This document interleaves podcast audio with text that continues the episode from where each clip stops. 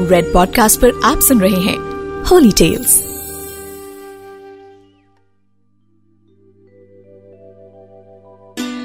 दिवाली की हार्दिक शुभकामनाएँ।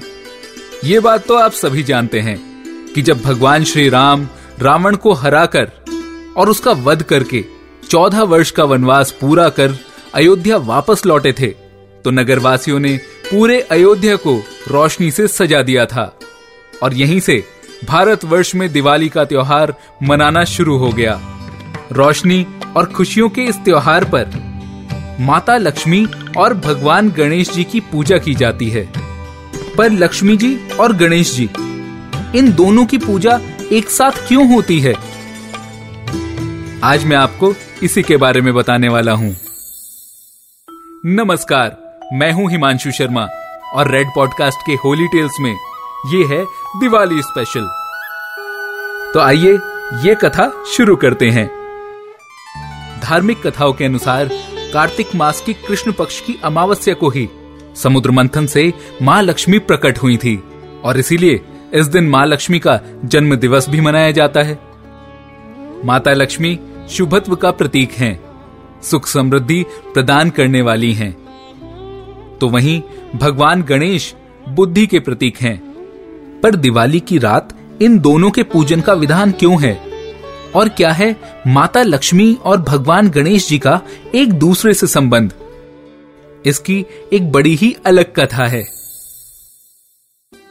माता पार्वती के दो पुत्र थे। इसलिए लक्ष्मी जी ने उनसे एक पुत्र को गोद लेने की मांग की। माँ पार्वती जानती थी कि माँ लक्ष्मी जी एक स्थान पर लंबे समय तक नहीं रहती।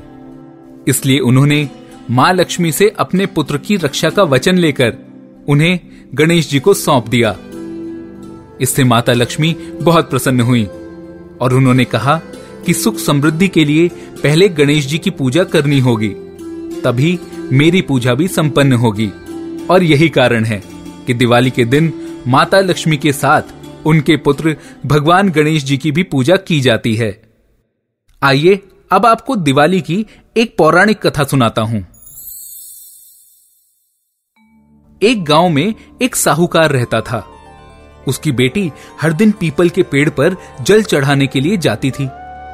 जिस पीपल के पेड़ पर वो जल चढ़ाती थी, उस पेड़ पर माँ लक्ष्मी वास करती थी। एक दिन लक्ष्मी जी ने साहूकार की बेटी से कहा कि वो उसकी सहेली बनना चाहती हैं। लड़की ने जवाब में कहा कि वो अपने पिता से पूछकर बताएगी।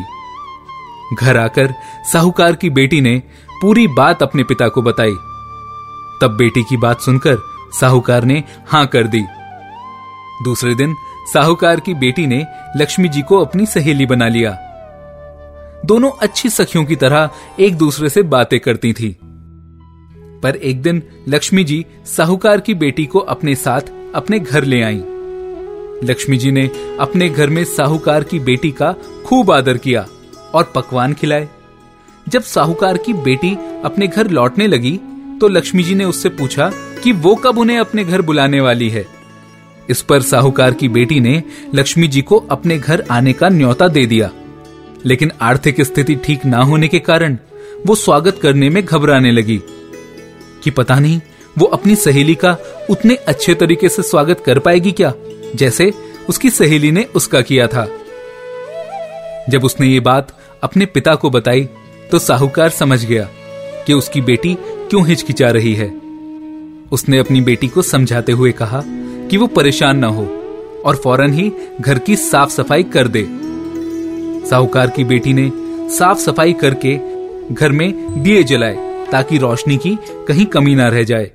वो ये तैयारी कर ही रहे थे कि तभी एक चील किसी रानी का नौलखा हार लेकर साहू के घर के पास से गुजरी और उसने वो हार साहूकार के घर में गिरा दिया।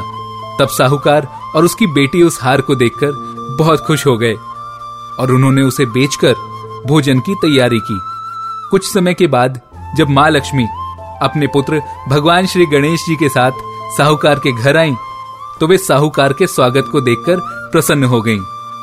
और बस तभी से लक्ष्मी जी की कृपा से साहूकार के पास किसी भी चीज़ की कभी कोई कमी नहीं हुई माँ लक्ष्मी ने जिस रात साहूकार के घर अपनी कृपा बरसाई वो दिवाली की रात थी।